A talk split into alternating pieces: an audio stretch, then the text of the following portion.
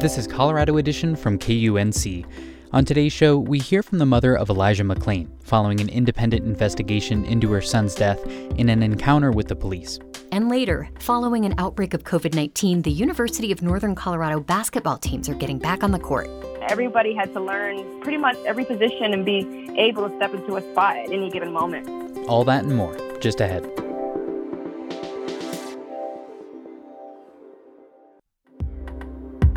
You're listening to KUNC's Colorado Edition. I'm Erin O'Toole. And I'm Henry Zimmerman. On the night of August 24th, 2019, Elijah McClain, a young black man, was stopped by police in Aurora while walking home from a convenience store. During the encounter, police restrained him with carotid holds, handcuffs, and other tactics. When paramedics arrived, McClain was injected with ketamine, a powerful sedative, and he lost consciousness. McClain died several days later. His story has become part of a national narrative about the often dysfunctional relationships between police departments and the communities they're supposed to serve. On Monday, the city of Aurora released the results of a months long independent investigation into Elijah McClain's death. That report found that police officers and paramedics acted inappropriately at almost every point of the incident, starting with the decision to stop him in the first place. The report's findings validate what Elijah McClain's mother, Sheneen McClain, has been saying publicly and privately about his death for nearly a year and a half. And she's here with us today to talk about her son, the independent investigation, and healing and justice. Sheneen, we're very happy to have you on Colorado Edition. Thanks for joining us. Thank you for having me. So, Thursday, February 25th, would have been Elijah's 25th birthday. If you're comfortable, we wanted to start by just giving you the space to tell us about your son and what you're thinking about on this day. I, um, honestly, Elijah was just, he was just so intelligent. You know, he was having conversations with my son was interesting because it would seem like we were sister and brother sometimes. Um, and then he would always joke that he was like my father. so, so if you know, he was really he would do what he could to make a person feel good. You know what I'm saying? Um, I think that's the reason why he took up massage therapy because he he was an artist. He was funding his um the, the way it was supposed to work, the massage therapy was supposed to fund his art school once he, you know, figured out which way he wanted to go with it. But you know, things happen differently. So he's artistic. He's um very intelligent again. He's very intellectual. Um, he can articulate himself really well. You know, um, he was just real understanding, you know, just real understanding of other people, other environments. He didn't like being around negativity. He didn't like being around people that like to argue a lot. He didn't like being around stress or struggle. You know, he wanted to be free because he was a free spirit, you know, and now he's even freer. I've seen him described a lot as a very gentle and compassionate soul. And I love this so much, but he would play violin for shelter animals in his spare time. Are there any special memories of your son that you'd like to share? Everything's a special memory. um, I remember going to whenever I would take him somewhere, like uh, when I was dropping him off at work, um, before I stopped dropping him off at work, um, he would hop out and uh, he'd walk on his hands. You know, it didn't matter where he was at. He was always doing handstands. Wow. Um, he would walk around like that because he said something about how it would help his balance. You know, so he was always he was always looking for a he was health conscious so he was always looking for healthy reasons um, to live you know? He even started pushing some of his ideas off on me which is the reason why i no longer smoke cigarettes and i no longer eat meat. So i i, I don't I, I hate that i started it after he was killed but i'm glad that i'm starting now. It sounds like a really wonderful way to just keep him with you. Yeah it is. I want to ask about the independent investigation that was commissioned by the city of Aurora. It was released on Monday. What was your reaction to that report? How did you feel when you learned the results? I cried, but I was relieved. You know, um, it was hurtful that it took so long for the truth to come out, but I was glad that the truth came out finally because um, he never should have been labeled a suspect. I think it must have been really just an intense relief to see that, you know, or to hear about it in the results. It was, it, um, I told my daughters, and everybody just started laughing happily. You know, everybody was just so happy that it was out. Um, my family, they're happy that it's out. So everybody's, you know, everybody's being supportive, but it was just a relief, you know. Does it give you any sense of closure? Oh no, I, I will never have closure. No matter what happens, I will never have closure. What does justice for your son look like for you? Well, um, he's already gone. I can't get him back. Um, but justice for me means everybody that was there, everybody that participated, and everybody that did not de escalate. One, they need to be fired, and there needs to be criminal charges um, because there is negligence. They totally avoided the reason why they got hired at the jobs that they were employed at, you know. So there definitely has to be charges. They have to be sentenced. They can't just be able to not spend any time in jail. They have to be able to spend time in jail so that they understand the severity of their crime because it is a crime. Um, to me, justice is them being punished for what they did. They took a life. So to me, life in prison would be great. You know, I know that's a long shot with the United States of America or the divided states of America, but that's still what I that's still my hope. You know, that's still what I pray for, honestly, um, because they tore up my family. You know, and justice also means having new laws that take out profiling. I wanted to ask you what role that you think racism played in the way that your son was treated by the police that night. Honestly, as much as I, I hate to say it, racism played uh, probably the main reason why they stopped him. I know that we've been fighting over as humans we've been fighting over race wars for so long you know? So it's kind of hard to get off of it when it's always been there. But in my mind if we could just get to the humanity part of it then we can deal with the race wars later. You know if we could just base everything on what human rights are what's right and what's not right then we can figure the rest out later. The color lines they're always going to be there. We've always been different colors. Yet we cannot even make any progress to have a better life I wanted to ask about the demonstrations last summer that were taking place all over the country, certainly here in Colorado, supporting the Black Lives Matter movement. There were some people who began using your son's words and his image for their purpose and their specific cause. At that time, you stated you were very uncomfortable with that. I wondered if you could tell us more about why you felt that way. I felt that way because one, they didn't know Elijah. Two, they don't know how to represent Elijah. They don't know how to speak for Elijah. You know, I don't think there's anything wrong with people coming to support, you know, support the cause, support the movement, support humanity's rights, you know, support what's right for one is right for all. But there were some opportunists out there. Um, there's I don't know how many times, even right now, there's like all kind of different Facebook pages. Um, at first, I was able to nip them in the bud, but there's so many now, it's kind of hard to do that. But a lot of the people were just misrepresenting him. There's people that have made songs off of his dying words, you know, like, no mom wants to hear that.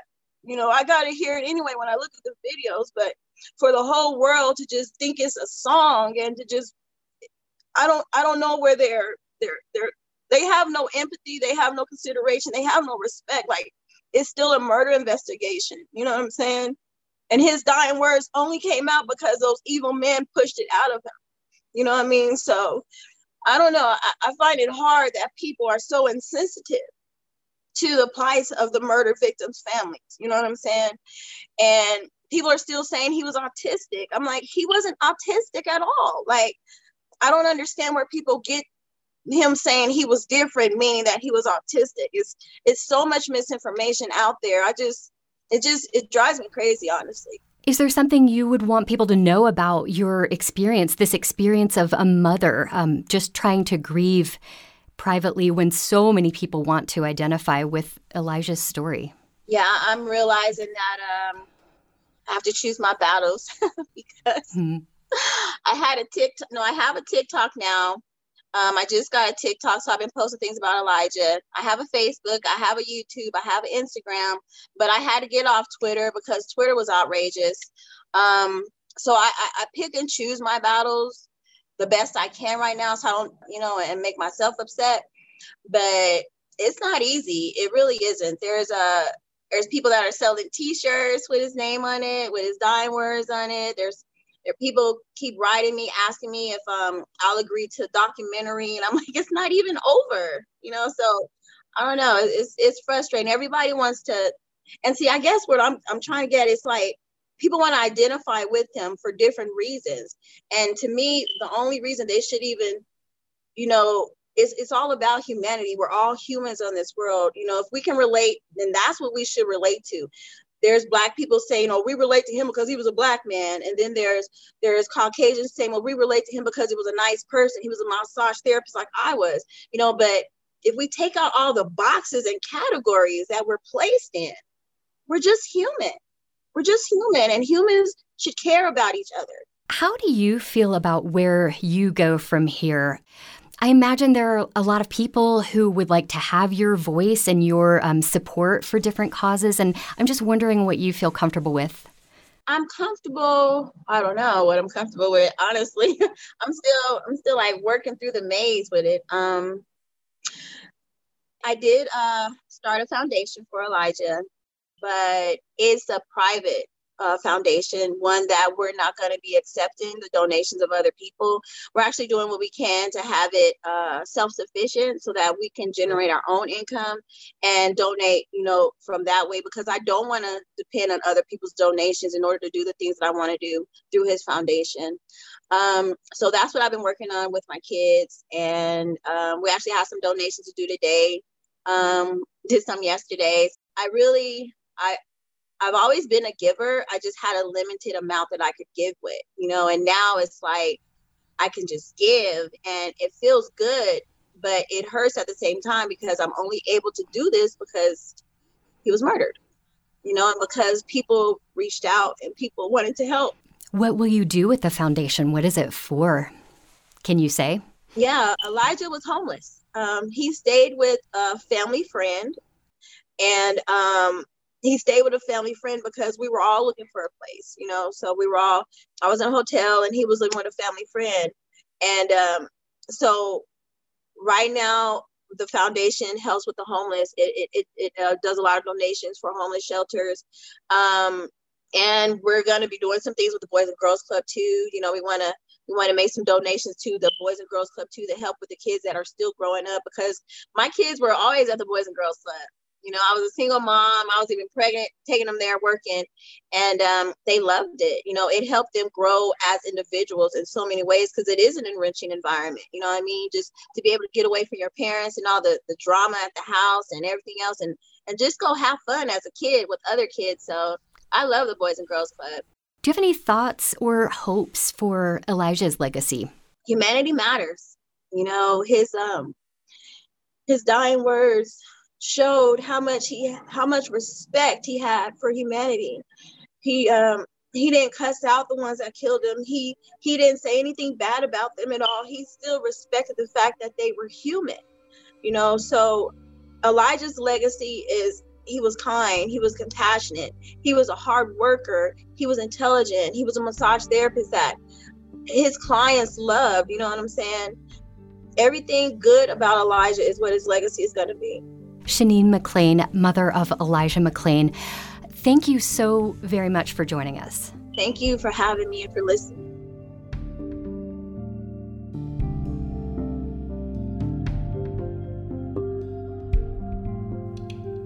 Following the release of the independent report, Aurora's police chief, Vanessa Wilson, said she could not discipline anyone involved while the state is still conducting a criminal investigation into what happened. Wilson said she didn't want to do anything that might influence a grand jury that State Attorney General Phil Weiser has convened as a part of his investigation. In addition to that, there is a Department of Justice investigation looking into potential civil rights violations.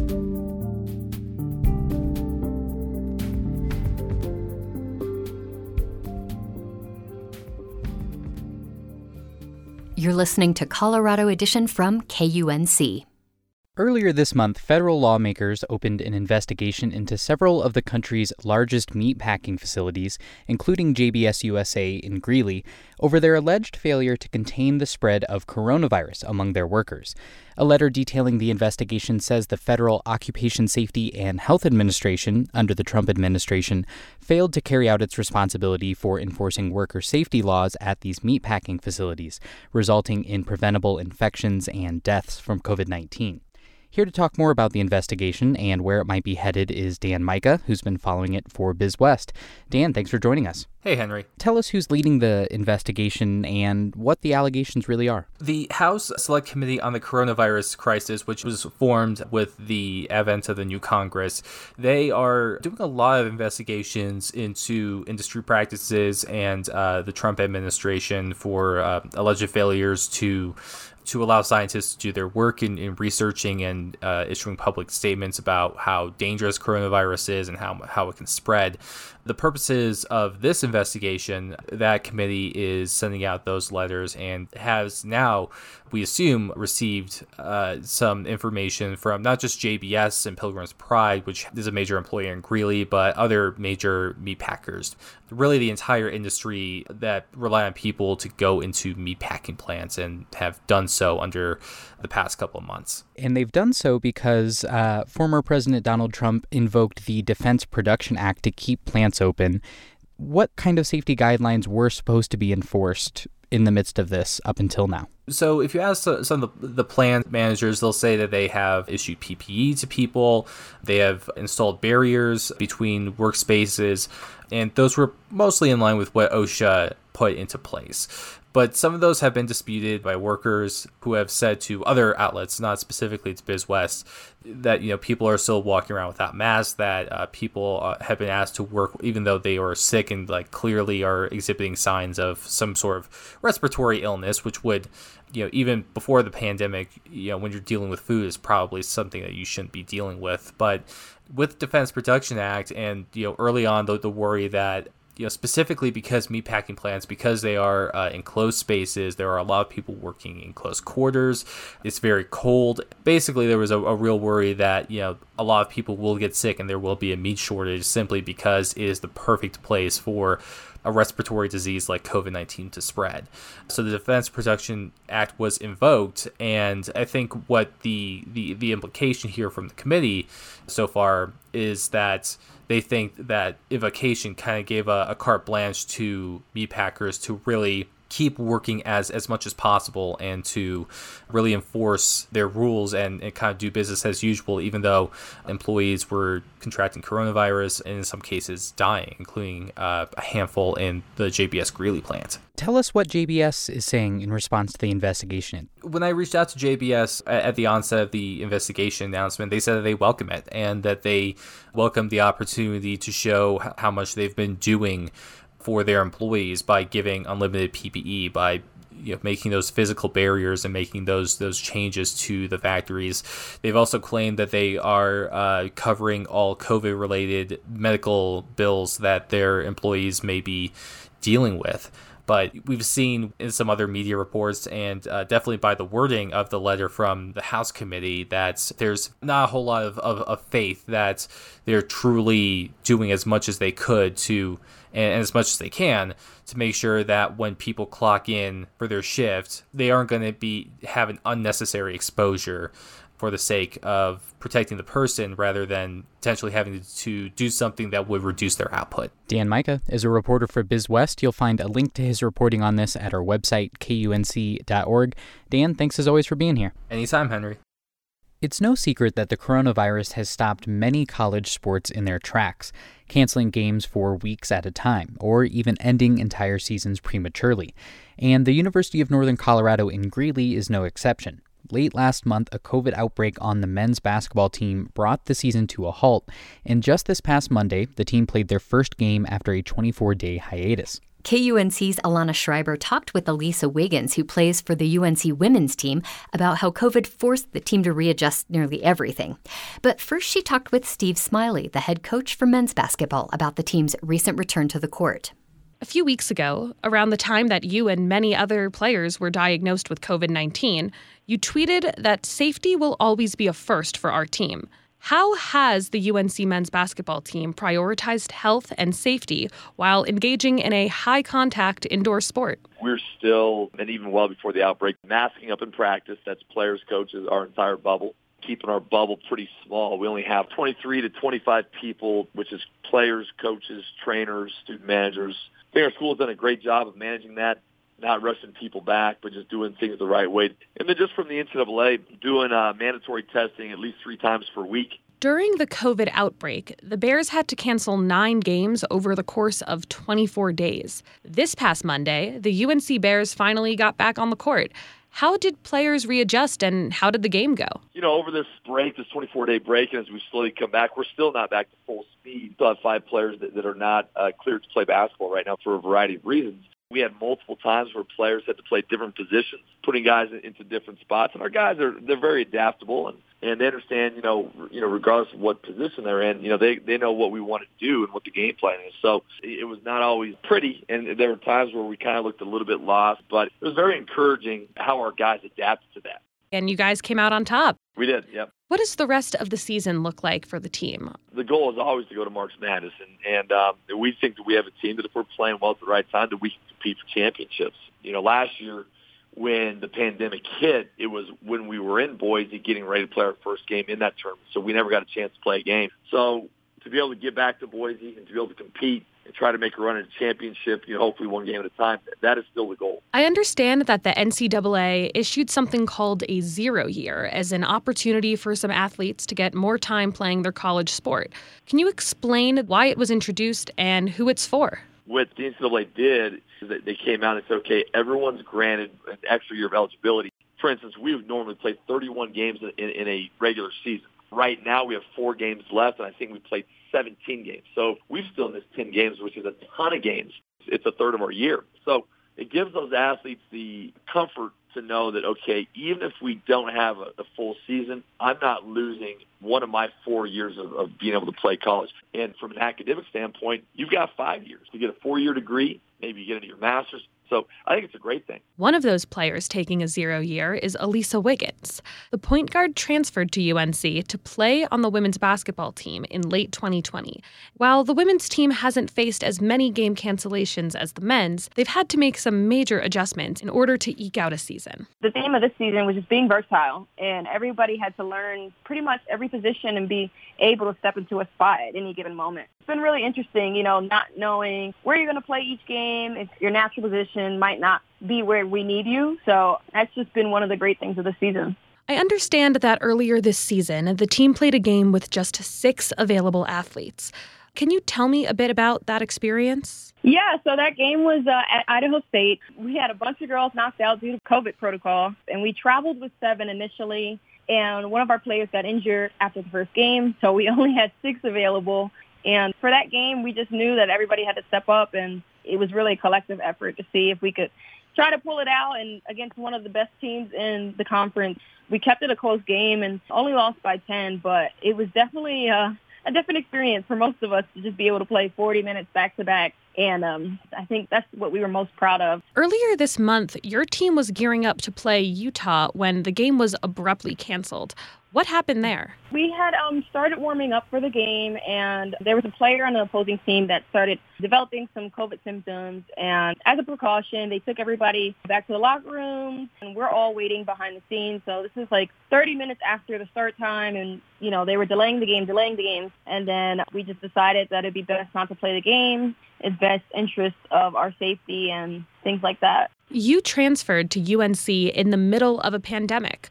What was that like? Yeah, it was definitely challenging. We couldn't really interact with many people outside of our bubble. So just to be able to come here into a new environment and not really have a chance to like branch out into study groups or just finding your niche. But with the team, it was able to to bring very close relationships between the players. We were able to just have a lot of team bonding and team exercises. So that's been one of the benefits out of this whole experience. What are your hopes for the team for the rest of the season? We want to win a Big Sky championship. That's the first thing on our minds. We've competed with the top teams in the league, and we can pretty much beat anybody on any given day. So we really want to go into conference tournament, pull out a win there, and then make it to the NCAA tournament. I understand that you're going to be taking a zero year.